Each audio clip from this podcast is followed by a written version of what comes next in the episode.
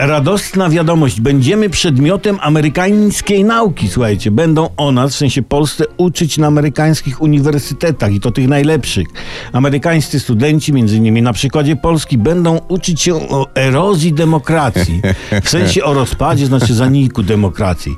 Jak się ludzie w Polsce o tym dowiedzieli, to słuchajcie, wszyscy w autobusie na stojąco zaczęli klaskać. No i w samolocie też. To jest, to jest duża nobilitacja, w sensie wyróżnienie.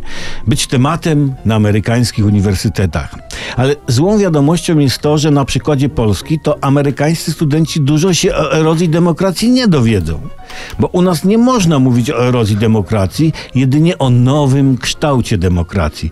Gdzie jest powiedziane, że demokracja musi być wszędzie jednakowa? Nie?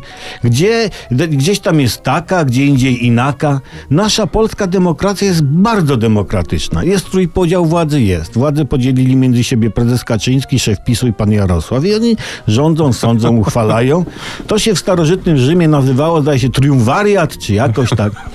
Wszystko można u nas. Albo parę lat temu e, wstecz w wyborach samorządowych, nie PSL miał 5% poparcia, dostał 20% głosów, drugie tyle głosów było nieważnych. I jest, i wszystko. U nas demokracja, słuchajcie, Amerykanie hula jak Jan Kesi czy Angole na Kazimierzu w Krakowie.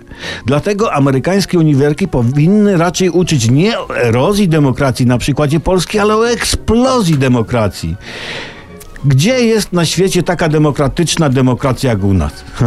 Odpowiem na to retoryczne pytanie. Nigdzie.